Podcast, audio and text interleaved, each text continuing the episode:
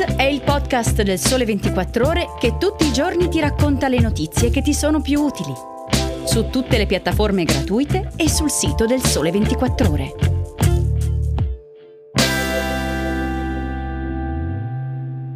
Ciao e bentornati all'ascolto di Start. Oggi è lunedì 11 aprile, io sono Enrico Marro e in questo podcast vi parlo di come fare un colloquio di lavoro perfetto quali sono le caratteristiche fondamentali che il selezionatore cerca in noi? Come riuscire a comunicarle in modo corretto e che cosa dicono i big data sulle necessità dei datori di lavoro oggi? Tutte domande importanti pronte a essere girate a Cinzia Barberis, Head of Permanent di Manpower, che oggi è qui con noi e con la quale anticipo che faremo una divertente ma anche molto istruttiva simulazione di colloquio di lavoro come esempio per tutti. Ciao Cinzia, benvenuta a Start. Ciao Enrico, grazie dell'invito. Allora Cinzia, oggi le imprese mi sembra siano alla caccia di candidati con buone soft skill, quindi la comunicazione, la gestione del tempo e delle priorità, l'adattabilità, il pensiero analitico, l'empatia e la capacità di prendere iniziative. Insomma, tutte quelle caratteristiche profondamente umane che per fortuna ci distinguono ancora dalle macchine, dai robot e dai software.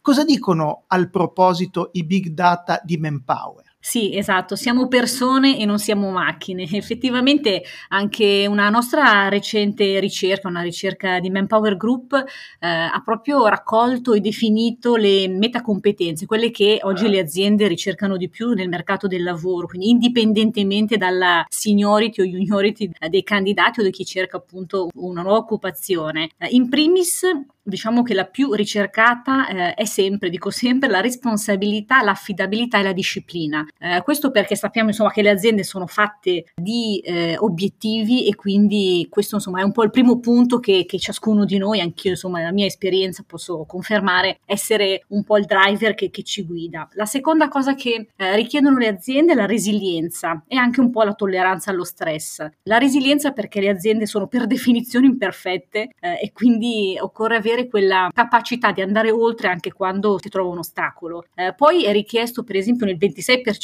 dei casi lo spirito di iniziativa e mi ricollego a quello che dicevo prima. È vero che le aziende sono fatte di procedure, anche di prassi, però è anche vero che lo spirito di iniziativa e quindi la proattività, le proposte che ciascuno di noi può fare a qualsiasi livello eh, sono veramente gradite perché il mercato del lavoro, anzi il mercato diciamo è in continua evoluzione e con una velocità altissima cambia, di conseguenza cambiano anche un po' eh, come dire, le, le, necessità operative delle aziende, quindi pensando anche alla disciplina, all'adattabilità di cui parlavo prima, questo è veramente molto gradito, eh, sia in ruoli operativi sia in ruoli di, di responsabilità. Un altro, un'altra soft skill che la ricerca ha rilevato e che eh, si conferma tutti i giorni è il problem solving, la risoluzione dei problemi e quindi questa capacità di trovare soluzioni alternative. Un'altra soft skill che la ricerca rileva è la leadership o oggi ancora di più l'influenza sociale, quindi la capacità di avere un impatto, eh, di passare diciamo attraverso le persone sia fisicamente in azienda o eh, nel mondo diciamo eh, aziendale, ma anche quella sociale, quindi attraverso i canali eh, social o appunto comunicazioni differenti. Un'altra competenza trasversale molto richiesta è il pensiero critico e di analisi.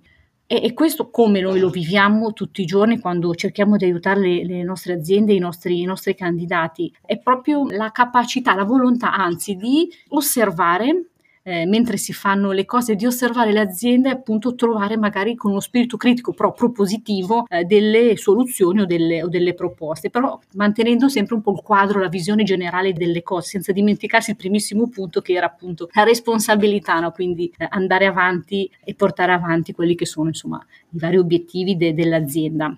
Un'altra competenza richiesta e apprezzatissima è la creatività l'originalità, proprio per quello che viviamo tutti i giorni, i cambiamenti continui, diciamo che, che richiedono a ciascuno di noi di condividere, per esempio, i casi di successo piuttosto che le esperienze positive, no? e quindi diverse da quello che l'azienda aveva pensato di, di fare o aveva proposto di, di, fare in termini operativi. E poi una, diciamo che percentualmente è solo il 17%, ma in realtà per la mia personalissima esperienza è fondamentale, è la curiosità e quindi la, l'apprendimento attivo. Non si finisce mai di imparare, è vero, ma proprio perché cambiano i mercati, le situazioni, le necessità e quindi questa curiosità di magari anche vivere nuove sfide o di imparare cose nuove anche nel, nel medesimo ruolo è proprio, proprio fondamentale e apprezzatissima. Insomma, ci sarà sempre più bisogno di mettersi in gioco, di essere flessibili, di cercare di risolvere problemi complessi, ascoltare attivamente e avere anche un apprendimento attivo, cercando di capire gli altri e soprattutto cercando di adattarsi anche perché è vero che oggi quello che si impara all'università domani sarà già vecchio. Ok, Cinzia, allora proviamo a mettere su strada quello che stiamo dicendo. Facciamo finta che io sia un selezionatore e vediamo come te la cavi in un colloquio di lavoro per far emergere le tue soft skill reali in cinque domande. Prima domanda, che cosa ti ha spinto a candidarti per questa posizione, immaginando che sia una posizione in linea con la tua esperienza professionale? Sì, sicuramente, come dicevo prima, mi ha sempre spinto, ma questo dall'inizio del mio percorso, quindi qualche anno fa, la curiosità, cioè la voglia veramente di imparare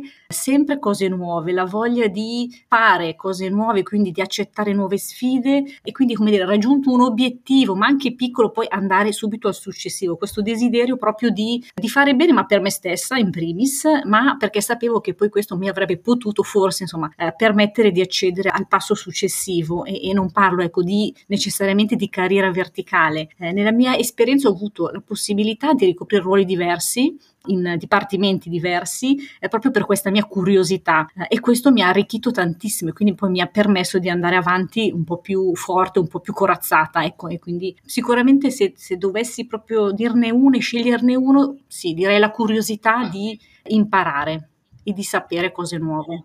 Benissimo, seconda domanda, che processo segui per prendere una decisione?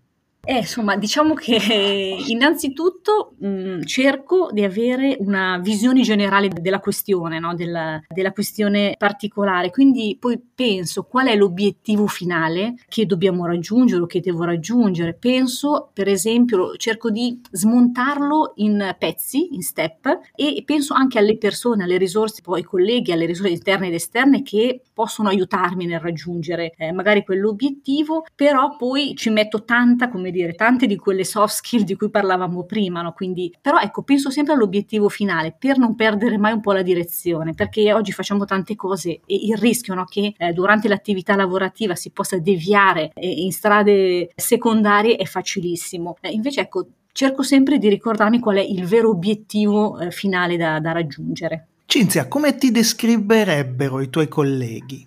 Diciamo che sì, in questi anni ho, ho spesso chiesto eh, feedback e quindi ho sempre chiesto i punti di vista degli altri, però quello che mi viene riconosciuto è, è la positività e, e, quindi se lo trasformo in una competenza trasversale nella resilienza. Penso sempre che ci possa essere una soluzione, che si possa andare avanti, che si possa insomma trovare una strada alternativa e quindi la mia sì, positività, quindi c- cerco, eh, ho avuto anche la fortuna insomma di lavorare in un'azienda e, e di scoprire tanti pezzi dell'azienda e quindi avere sempre un po' questa curiosità attiva e poi io ripongo di base la fiducia negli altri. Quindi e questo è un consiglio ecco, che mi sento di dire perché i colleghi spesso non li scegliamo noi, però ecco, porre fiducia significa poi ottenere fiducia e quando appunto la fiducia viene riconosciuta si, si genera necessariamente un buon clima.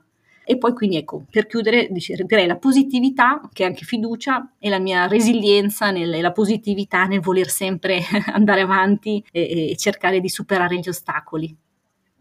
Quindi positività, resilienza, fiducia, eh, curiosità sono tutte caratteristiche positive, ma c'è invece qualche altra caratteristica, Cinzia, che ti contraddistingue e su cui hai dovuto lavorare di più, perché magari non così positiva? Sì, in questi anni eh, sicuramente grazie anche ai colleghi e ai manager eh, mi, mi, hanno sollecitato e mi hanno invitato a fare un po' di più self-marketing, quindi direi la competenza è questa, self-marketing nel senso di valorizzare e condividere con i colleghi i, i casi di successo o le cose positive o le proposte e quindi sì, fare proprio maggiore condivisione a beneficio poi dell'azienda. Benissimo, grazie Cinzia, i tuoi consigli sono stati molto preziosi e per restare al nostro colloquio di lavoro sei stata senz'altro selezionata almeno per un'altra puntata di Start. È tutto per oggi, quindi grazie a Cinzia Barberis, Head of Permanent a Manpower e a tutti voi che ci avete seguito. Ricordo che potete ascoltare la puntata premium di Start con Marco Loconti in esclusiva su Apple Podcast e Spotify. Grazie ancora, ciao!